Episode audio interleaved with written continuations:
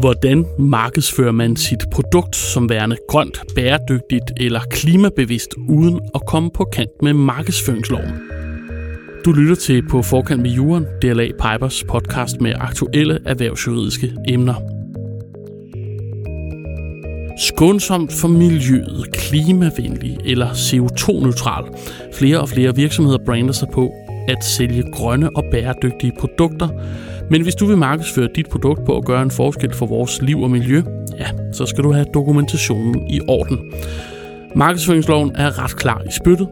Du må ikke pynte dig med lånte fjer, og forbrugerombudsmanden er også begyndt at slå ned på virksomheder, der påstår at være mere grønne, end de kan dokumentere. I denne udgave af På forkant med juren har vi sat begrebet greenwashing på dagsordenen. Hvad siger loven, og hvordan skal man som virksomhed forholde sig, hvis man vil bruge grønne budskaber i sin markedsføring?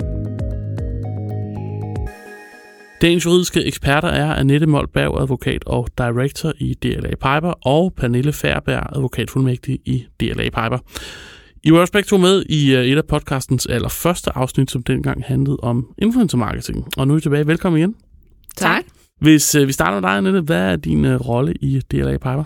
Ja, jeg er advokat, og øh, jeg arbejder i vores IP-afdeling, som vi kalder den, og vi rådgiver om immaterialret øh, og om markedsføring. Og immaterialret er sådan kort sagt varemærker, designs, ophavsret, patenter, forretningshemmeligheder og markedsføring. Ja, det er alt det, som virksomhederne gør, når de går ud på markedet og retter henvendelse, forsøger at komme af med deres produkter og ydelser til både forbrugere og til andre erhvervsvirksomheder.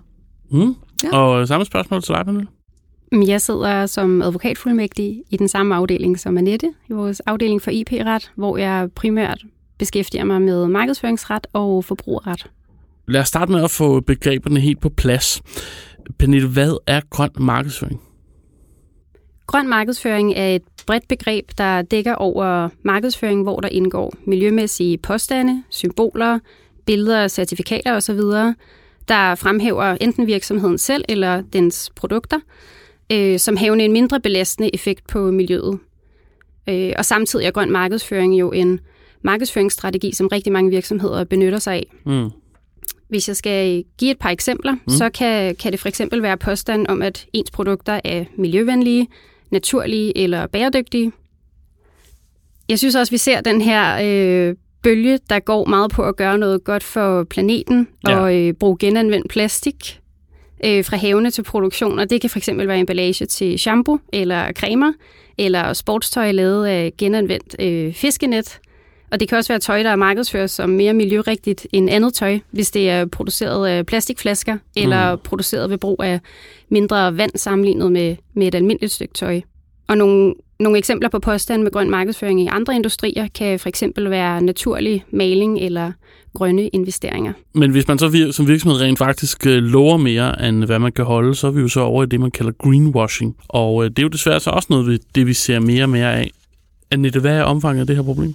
Ja, det, øh, det er jo ikke altid det er et problem, men man kan i hvert fald sige, at øh, det er et, øh, en tendens, som nu har fået et, øh, en udbredelse og et omfang, så det er noget, øh, man også på europæisk plan har begyndt at interessere sig for.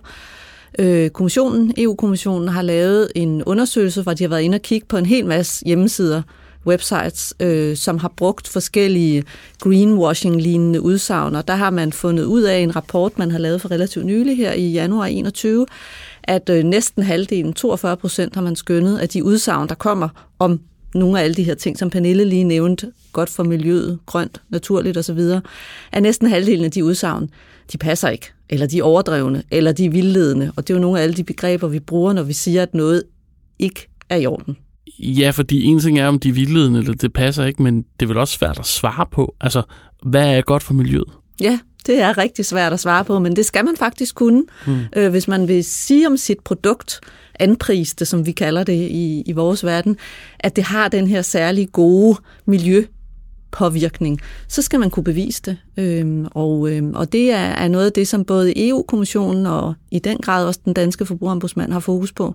Og netop forbrugerombudsmanden skal vi tale lidt om, fordi øh, det er jo også et problem, som forbrugerombudsmanden har rettet sit fokus mod nu, og øh, som vi blandt andet kunne læse i den seneste årsberetning. Men vil du ikke lige sådan grundlæggende fortælle, hvordan fungerer lovgivningen på det her område? Jo, altså udgangspunktet er, at der er en markedsføringslov, mm. som siger, at det, man gør, når man går på markedet som virksomhed, det må ikke være vildledende. Man skal overholde god markedsføringsskik og god forretningsskik, kalder man det. Og så er det så sådan, at forbrugerombudsmanden øh, har den opgave at, at holde øje med det her øh, område og forhandle med parterne på mm. markedet, altså virksomhederne og forretningerne og, og dem, som i øvrigt er ude og, og markedsfører ydelser til forbrugerne. Og en af hendes opgaver er at lave vejledninger, det kommer vi nok tilbage til lige om lidt. Øh, og så er det jo også at tage nogle sager op og komme med nogle påtaler og give nogle bøder i, i nogle af de grælde tilfælde.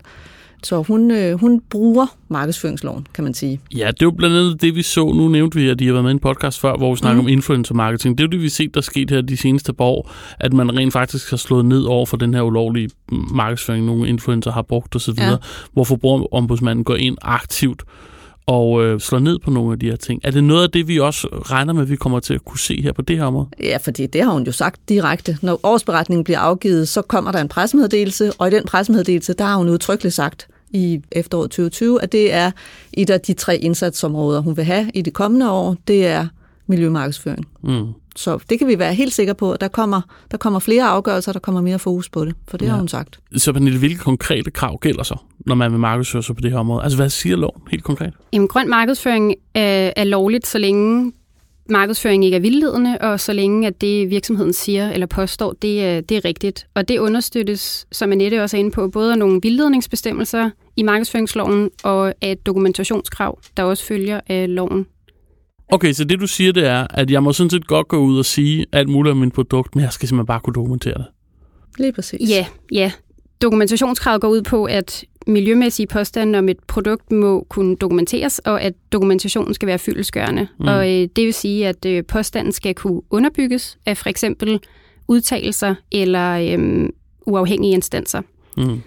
Øh, og hvis markedsføringsbudskabet overdrives, øh, og virksomhedens produkter bliver markedsført mere miljøvenlige, end de i virkeligheden er, mm, så er vi jo over i det, du nævnte, Magnus, som er greenwashing og grønvaskning af produkter, og det er det, mm. vi gerne vil undgå. Mm. Mm. Og kravene til dokumentationen afhænger øh, af indholdet af påstanden eller udsagnet, og der gælder nemlig noget, noget særligt eller noget ekstra ved de påstande, som vi be, i vores verden betegner som generelle og fritstående, og og det er de her udsagn som grøn, miljøvenlig, miljørigtig, mm. øhm, naturligt. Prøv lige at forklare det her begreb, øh, generelt fritstående udsagn. Hvad mener du med det? Jamen, det er præcis de her øh, udsagn, der ikke har en forklaring med sig, som, som, som lidt står alene. Det mm. kan være uden kemi, naturligt, produktet er miljøvenligt. Klima, altså, klimavenligt. Kli, ja. ja. Og det er i virkeligheden de øh, udsagn, som forbrugerombudsmanden er allermest kritisk overfor, fordi mm. de er jo på en eller anden måde gratis, øh, og det skal de ikke være, tror jeg godt, man kan sige, at hendes holdning er. Så, øh, så hvis man kommer med sådan et udsagn, jeg tror egentlig grundlæggende vil hun nok helst have, at man undgik dem, mm. men hvis man vil komme med sådan et generelt udsagn, så skal man kunne bevise det, og det kan jo være rigtig svært. Jo, man kan i virkeligheden sige, jo jo mere fluffy og overordnet det her begreb er, man har sagt, at vi har verdens mest miljøvenlige batteri, mm. jo, jo sværere er det at bevise.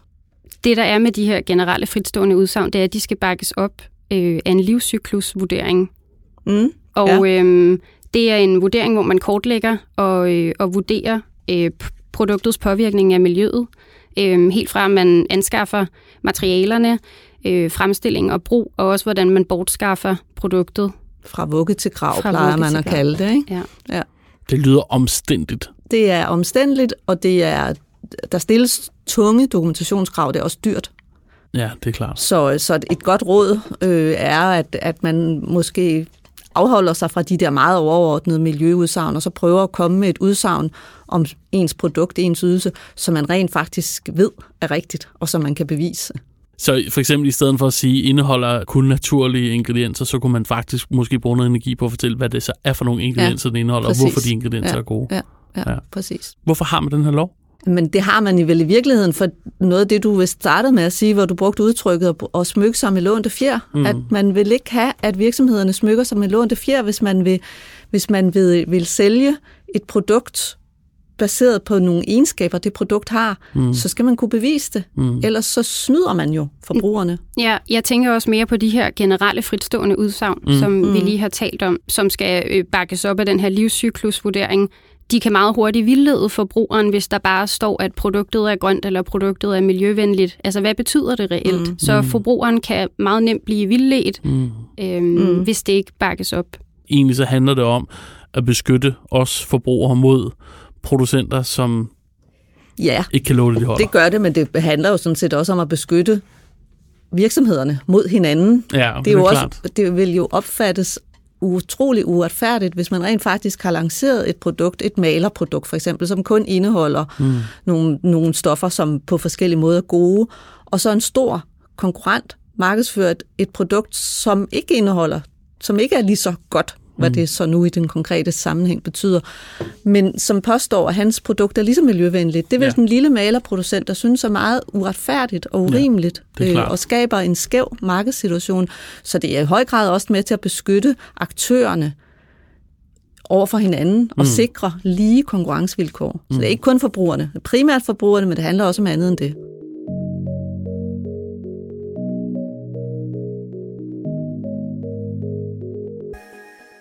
For at forsøge at gøre det her så øh, direkte brugbart som muligt, så skal vi prøve at tale ind i en konkret, men dog øh, fiktiv case. Mm. Hvis vi nu leger, at øh, jeg har et øh, kosmetikfirma, og øh, vi har et stort fokus på, at vi vil gerne være grønne, og vi vil gerne være bæredygtige, og vi bruger fortrinsvis økologiske og naturlige ingredienser. Nu skal vi så markedsføre en hudplejeserie i Danmark. Hvordan skal man gribe den opgave an? Det er jo et meget overordnet spørgsmål, men hvis vi taler sådan i miljøsammenhæng, så, øh, Jeg tænker, ja. Ja, så skal man jo lede efter de konkrete egenskaber, som den produktserie, man nu er i gang med at lancere, mm. har.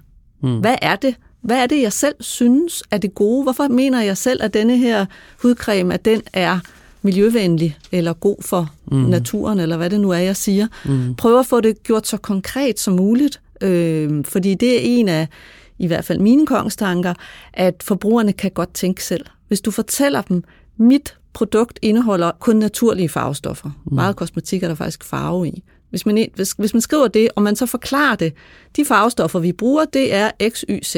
Vi bruger fra de her røde biler fra Mexico, er det ikke dem, der laver den røde farve? Og vi bruger kun, når det er grønt, så er det den her farve, vi bruger. Så, så har man forklaret det helt konkret, øh, og så kan forbrugeren godt selv lægge to og to sammen i hovedet. Så det er, er mit startråd. Led ja. efter det konkrete. Og i, i forlængelse af det, Annette siger her, så bør virksomheden også overveje, om det er, altså hvilken del af produktet, eller er det hele produktet, man ønsker at markedsføre som, nu siger jeg grønt. Mm. Er det er det indholdet af ingredienserne, der er i? Er det emballagen?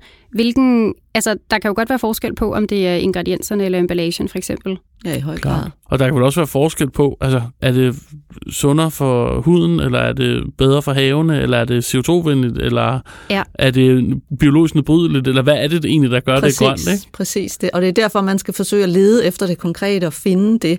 Og når man så har fundet det, Hmm. Eller det, det kan jo godt være mere end én ting. Fundet de ting, så skal man derefter tænke, hmm, kan jeg bevise det? Hmm. Hvordan forklarer jeg det? Hvordan viser jeg det? Det her udsagn, jeg nu kommer med.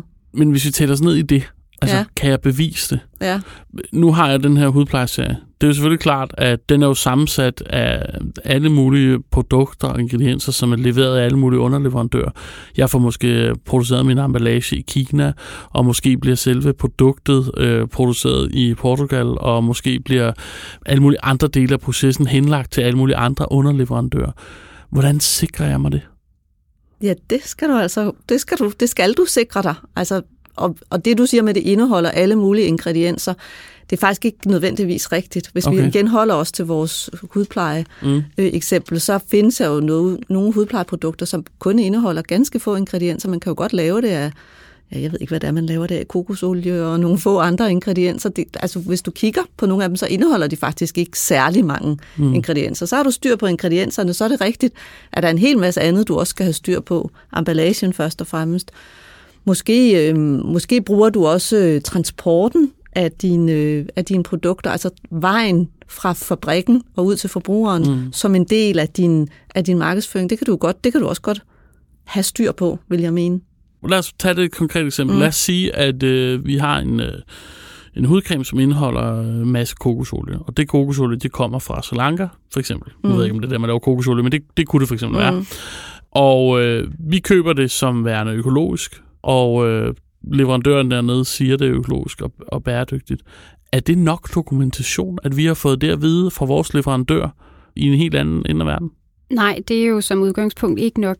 Det skal jo så bakkes op af nogle udtalelser, eller øh, nu siger jeg uafhængige instanser, for at sikre sig, at det er rigtigt, det der bliver sagt. Ja, det skal man holde sig fra. Man skal ikke begynde at sige om et, vil jeg mene, om et produkt, der kommer fra et land langt væk fra Europa og med en helt anden lovgivning, at det for eksempel er økologisk. Så skal man hellere igen sige noget mere konkret om, hvordan det er dyrket.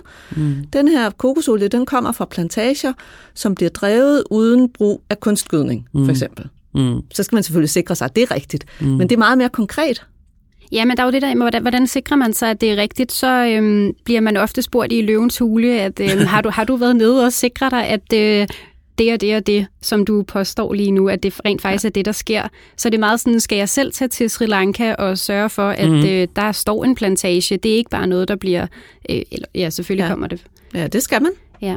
Eller, eller der skal være nogle myndigheder på Sri Lanka, som kan kan certificere det på en ja. eller anden måde. Ja. Og hvis vi vender tilbage til noget, der er lidt tættere på end Sri Lanka, så her i Danmark findes der jo for eksempel Teknologisk Institut og også forskellige andre private virksomheder, som udbyder de her undersøgelser og de her certificeringer og hvad det nu hedder. Mm. Blandt andet på plast, på genbrugsplast, mm. øh, findes der nogle, nogle ordninger, hvor de simpelthen analyserer produktprøver og siger, ja, det er rigtigt, at det her produkt det indeholder kun det og det, eller vi kan se, at det kommer fra det og det og det sted. Mm. Så.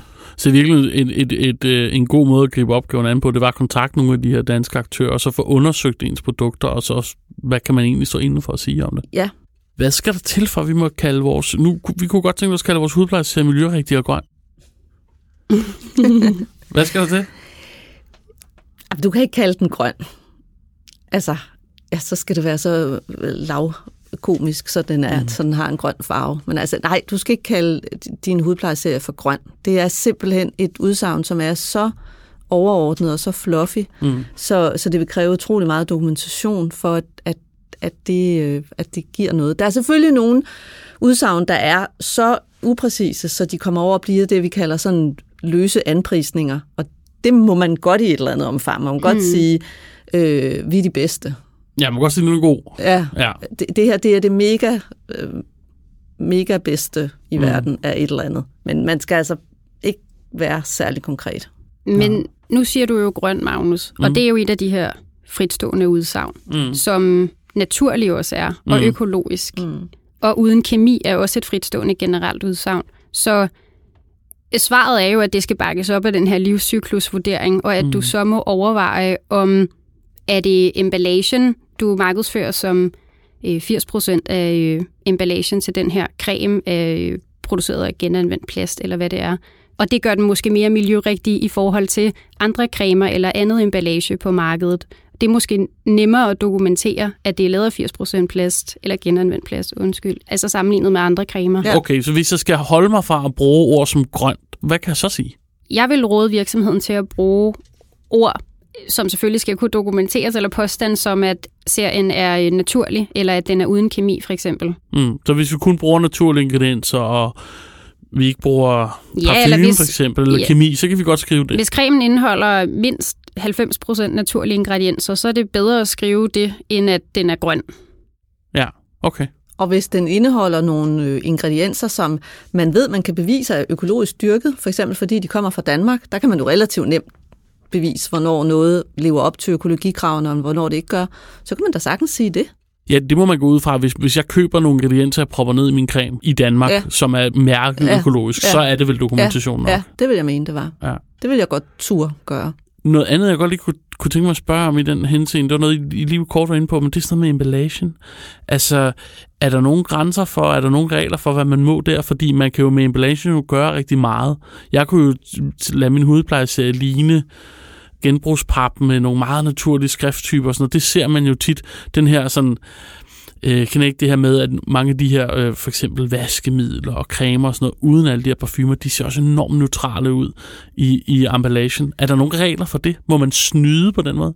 Ja, hvis du kalder det snyd, så det er nok det er faktisk inden for det lovlige område, vil jeg sige. Altså at bruge noget ufarvet karton frem for noget hvidt karton til, til nogle papemballager og bruge øh, noget plastik, der ser ud, som om det indeholder noget genbrugsplast, uden det gør det, mm. fordi det har en eller anden mærkelig grå farve. Det må man godt. Hvis det er det eneste, man gør, mm. så, så er vi inden for, for nudging-området, vil jeg sige. Altså, hvor man sådan bare sådan skubber forbrugeren lidt hen i retning af det budskab, man i øvrigt har. Altså, øh. det, vi har jo det her hel, altså helhedsindtrykket, mm. altså under markedsføringsloven, ikke? Mm. at øhm, det kan jo potentielt komme til at fremstå vildledende. Ja. Jeg ved, det ja. godt, hvad der ja, ja. skal meget til, men øh, hvis, man, hvis overskriften bare er, at vi, vores emballage øh, øh, genanvendelig eller recycled, eller... Men nu tænker jeg i en situation, Nå. hvor man ikke siger noget om det, hvor man bare bruger ja. øh, naturfarvet karton, hvor man bare bruger plastik, som er sådan lidt gråt i det. Mm. Øh, det må man godt. Ja, det er Også ikke selvom det ikke er spor ja. miljøvenligt ja. eller noget. Men, men øh, Pernille har jo ret i, at der skal ikke særlig meget til. Altså der var en, øh, det tror jeg faktisk er forbrugerombudsmanden, der har lavet en afgørelse for nogle år siden om en bil, som, det var nogen, der markedsførte noget brændstof til biler, og mm. så viste de en bil, hvor der kom blomster ud af udstødningsrøret. Okay.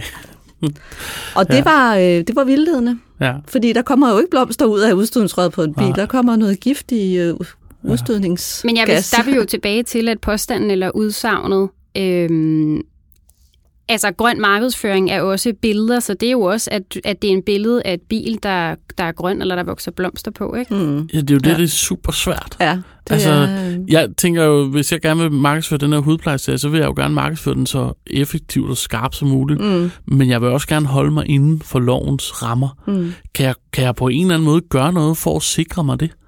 Det er jo en vurdering, som forbrugermusmanden for eksempel kan gå ind og, og, og, og vurdere i det enkelte område. Hvordan sikrer jeg mig, at jeg, at jeg ikke gør noget, jeg ikke må. Altså forbrugerombudsmanden udsteder jo nogle, nogle vejledninger og retningslinjer. Generelt kan man sige, at hvis man læser og overholder vejledningen, så overholder man også markedsføringsloven.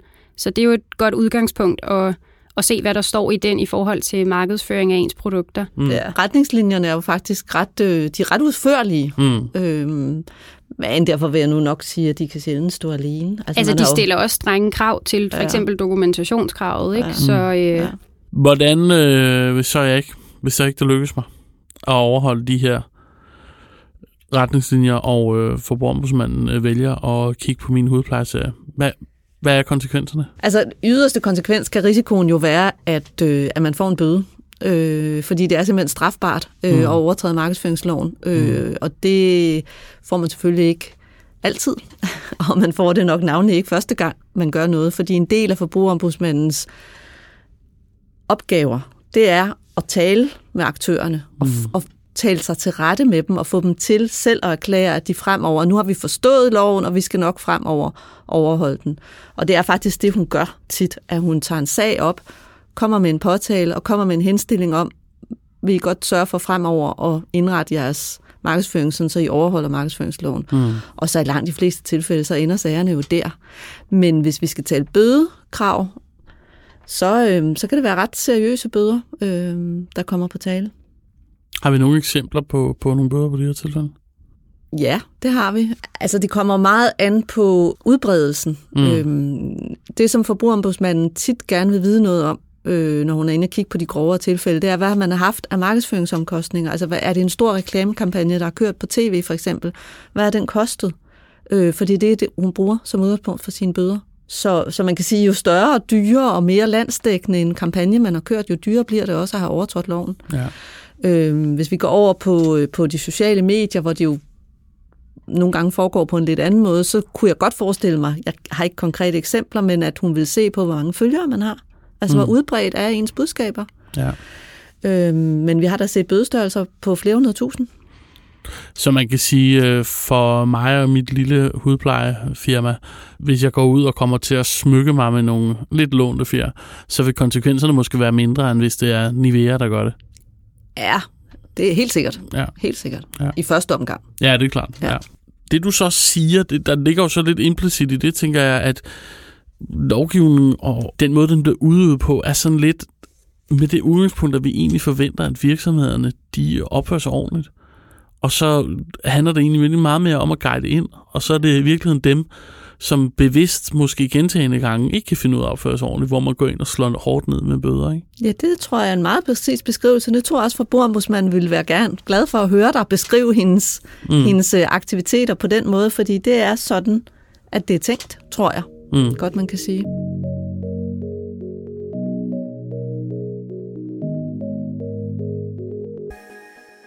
Den grønne omstilling, bæredygtighed, klima osv. har jo virkelig indtaget dagsordenen de sidste par år. Og flere og flere virksomheder de bruger det også aktivt både deres strategi og produkter, og øh, derfor naturligvis også i markedsføring, som vi jo taler om i dag. Hvordan vurderer I, at øh, den her tendens vil udvikle sig herfra? Jeg tror, at det, det er noget, vi kommer til at se mere af, og det har vi gjort de sidste par år, og sådan tror jeg, det kommer til at fortsætte.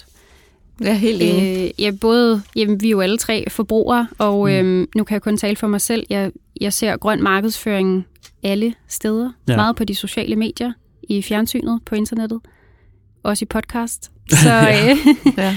ja. Det, er kom, det er kommet for at blive, kan man sige, ja. og, øh, og det, det kommer til at få en endnu større udbredelse. Man skal også huske på, at tror jeg, at Danmark og de skandinaviske lande er nok nogle af dem, hvor forbrugerne har sådan det højeste øh, opmærksomhedsniveau på, mm. på de her emner, og efterhånden mm. som det breder sig ud i resten af Europa og resten af verden, så får det en endnu større betydning og kommer til at fylde mere og mere, tror jeg, i markedsføringen. Ja, vel også i flere og flere brancher. Altså, hvor det tidligere ja. måske var noget, man snakkede om i dele af samfundet og inden for øh, børnelegetøj eller creme eller nogle af de her ting, vi snakker om. Ja. Så er det jo også noget, vi ser nu inden for biler og Jamen, shipping og ja. øh, industrigiganter ja. og alt ja. muligt. Ikke? Ja.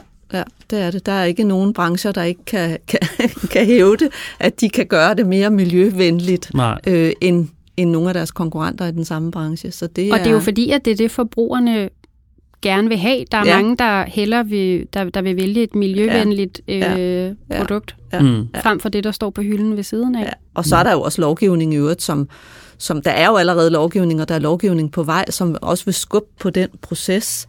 Øh, den her, nu tager vi måske lidt et tidsspring, men denne her CO2-afgift, som har været ja. diskuteret politisk i overvis efterhånden, hvis og når den bliver indført i et eller andet omfang, så får den da også en kæmpe ja, markedsføringsmæssig impact. Jeg kan ikke lige regne ud helt præcis hvordan, men jeg er ikke i tvivl om, at det bliver et, et konkurrenceparameter, mm. øh, mm. hvor hårdt man, man deltager i, i betaling af de der CO2-afgifter. Og det får selvfølgelig en afsmitning på øh, den lovgivning, vi ser udmyndning af det. Ved, hvad kommer vi til at se af ændringer og skærpelser? Rent lovgivningsmæssigt, tror jeg. Jamen altså, i, hvis vi ser på Danmark først, så, så har forbrugerombudsmanden jo som sagt allerede varslet, at hun kommer til at kigge mere på det her. Mm. Der er en vejledning, og den tror jeg kommer til at blive revideret inden for relativt kort tid. Øh, måske et par år. Øh, og så i forbindelse med den her greenwashing screening, som EU-kommissionen lavede tidligere i år, så har de varslet, at der kommer et direktivforslag. Øh, det skulle faktisk komme allerede nu her i andet kvartal 2021. Øh, og fra det første forslag kommer frem, og til det ender i dansk national lovgivning, der kan godt gå rigtig lang tid, men mm. det, er jo, mm. det viser jo en tendens, at det Klar. her det er noget, der skal reguleres mere og mere, øh, fordi det betyder mere og mere. Jo mere mm. det betyder, jo mere skal det reguleres.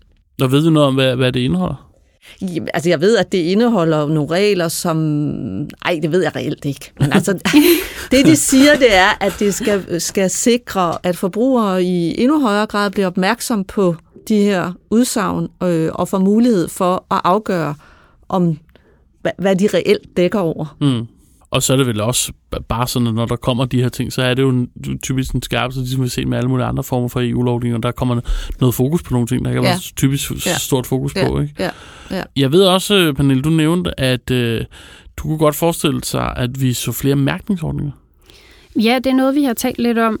Forbrugerombudsmanden har som sagt fokus på, på grøn markedsføring, og øh, de her mærkningsordninger øh, findes jo alle mulige steder, men øh, Forbrugerombudsmanden kom med en mærkningsordning sidste år på grøn strøm, energi fra vedvarende energikilder, og øh, det er ikke sikkert, det kommer øh, i morgen, men jeg kunne godt forestille mig, at der kommer nogle mærkningsordninger, om det er forbrugerombudsmanden eller, eller andre, som jo bunder i, at det skal være nemmere for forbrugeren at, at vælge det ene frem for det andet. Mm. Mm. Og det, og det tror jeg også ligger på et, på et niveau sådan lovgivningsmæssigt højere end hos forbrugerombudsmanden, fordi det er jo også noget, der politisk er et stort ønske om, ja. at, at man kan hjælpe og guide forbrugere og andre virksomheder, som også foretager indkøb, til at foretage miljø rigtige valg. Så, mm. øhm, så det er et godt bud, at der kommer mere mærkning eller mere sådan håndfast... Øh, Certificering ja, eller andet. Præcis, ja, præcis. Mere håndfaste systemer for at sikre det. Ja, vi har, altså når vi vælger hårde hvidevarer, og der er et system i med alfabetet, hvad, hvad er bedre mm. end andet? Ja, altså ja. sådan nogle helt lavpraktiske ja. ting, som er nemmere for forbrugerne at foretage et valg. Ja. Mm. ja. Hvad kommer alt det her til at betyde for virksomhederne, som vil benytte sig af grøn markedsføring? Jamen, det betyder, at de skal tænke sig godt om. Mm. De, skal, de skal blive mere kritiske med, hvad for nogle udsagn de vælger, øh, og så skal de tænke over, hvad er det for noget af det her, vi reelt kan stå mm. indenfor. Ja, ja altså for, forbrugerne er jo ikke dumme, så det er ikke nødvendigvis, at man skal være forsigtig som virksomhed, men som Annette siger, man skal virkelig tænke sig om, og forbrugeren kan godt lægge to og to sammen. Mm. Og det er ikke sikkert, at øh, overskriften øh, grøn hudplejeserie sælger mere i sidste ende end en anden hudplejeserie, der måske markedsfører sig på en anden og lidt mere snu måde. Mm. Ja, for vi bliver vel også klogere. Altså, ja. vi, bliver vel også, ja. vi bliver vel også immune overfor, når ja. vi ser, der står grøn øh, hudplejeserie, ja. og der ikke er mere i det, Helt når sikkert. vi bliver mere kritiske Helt som forbrugere. Sikkert. Ikke? Helt sikkert. Ja. Jeg tænker, at noget af det, der man måske godt kunne markedsføre sig lidt mere på, det er sådan noget med, hvor varerne kommer fra. Altså, hvor kommer råvarerne fra? Hvor meget CO2 har man brugt til at transportere dem ja. hen til der, hvor forbrugeren køber dem, eller i hvert fald der, hvor ja. virksomheden får dem hjem på sit lager. Mm. Og det er jo så noget, der er relativt nemt, tænker jeg, at dokumentere og vise.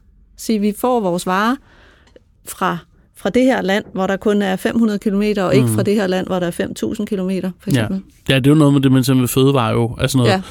Ja. født i Danmark, ikke? Eller ja. dyrket i Danmark. Ja, ja, ja. ja. Kan, man, kan man ikke sige det på den måde, at i virkeligheden så har... Øh, altså, der har været lidt fri leg indtil nu. Altså, det har været, det har været nemmere at kunne markedsføre sig på, bare at sige, at vi er grønne, eller vi er miljørigtige, eller vi er klimavenlige, men at det bliver strammet mere og mere op.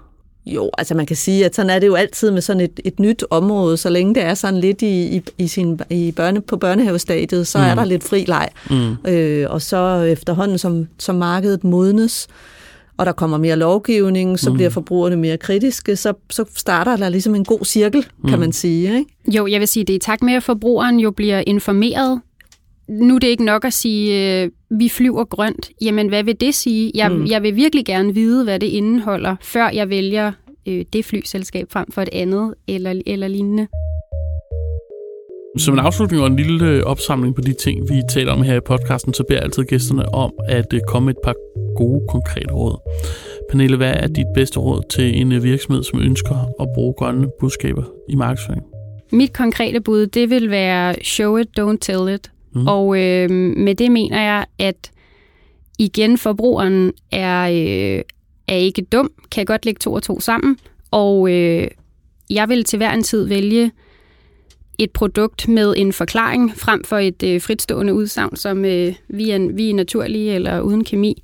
Øhm, jeg vil hellere vælge den t-shirt, hvor den ikke bliver markedsført som øh, en køb en miljøvenlig t-shirt, men jeg vil købe den på baggrund af, at den er produceret øh, af 10 øh, plastikflasker for eksempel. Mm. Jeg synes, det betyder mere øh, og vægter højere for mig som forbruger, at virksomheden er mere konkrete med forklaringerne det er sjovt, det derfor jeg er sikker på, at øh, hvis du spørger en, der arbejder med markedsføring, altså ikke fra et juridisk synspunkt, men fra et kommunikativt synspunkt, så vil de jo sige det samme. Altså det her med, drop de fluffy begreber og fortæl en god historie, en god rigtig historie om ja. dit produkt, ikke? Ja. Jo, Jamen, vi kender også flere øh, kosmetik-hudplejefirmaer i Danmark, der jo har den her øhm, storytelling, mm. som jo er den, jeg i hvert fald som forbruger husker. Mm. Øhm, man har måske selv været udsat for noget kemi, og det er på den baggrund, at man så vil udvikle noget nyt. Øh, og det betyder jo også meget. Mm. Jeg vil som forbruger hellere vælge et brand eller et mærke baseret på storytelling, eller det er noget, der kommer ind under huden på mig, mm. øh, frem for øh, vi, øh, vi er naturlige. Mm. Så synes jeg, at den her storytelling, den, det er ligesom den, jeg husker, mm. frem for den der lidt flade mm. øh, overskrift, øh, grøn hudpleje. Ja. Nå, men hvis de kommunikative ud, øh, hvad hedder det, udsagn, og i virkeligheden den øh, juridiske udfordring, man står overfor, spiller godt overens, så er der ikke nogen tvivl om, hvad der er for en vej, man skal gå, tænker jeg. Nej, men det, det har du i hvert fald ret i, at her, der, der, øh, der er de egentlig parallelle, de to mm. spor. Mm. Hvad er det, der, der er bedst at gøre sådan rent juridisk, og hvad er det, der er bedst at gøre markedsføringsmæssigt? Mm. Så kan man jo spørge sig selv, hvorfor er der så stadigvæk så mange virksomheder, der bare siger, at vi er grønne, vi er miljørigtige? Mm. Det er jo fordi, det er meget nemmere. Ja. Det er i virkeligheden et udtryk for dogenskab. Ja. Så hvad er, hvad er dit bedste råd? Kom op, kom op af sofaen. Ja, og, og... altså, jeg, dels er det lidt det samme, som det Pernille har sagt, og ja. så og også noget af det samme, jeg selv har sagt tidligere. Vær konkret. Ja. Sæt dig ned, kig på dit produkt. Hvad, hvorfor er det, du selv synes, mm. at du er miljørigtig her? Ja. Øh, og så dyrk det, og så lad det andet være, det der er rundt om. Det, du ikke kan dokumentere, det du måske nok har en fornemmelse af, men som du ikke rigtig kan komme i bund med. Lad være med at gøre en hel masse ud af det. Gør budskabet enkelt og konkret. Og sig kun det, du kan stå indenfor.